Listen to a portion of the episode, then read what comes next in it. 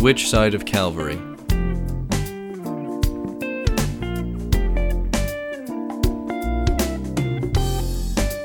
by Rod Anderson.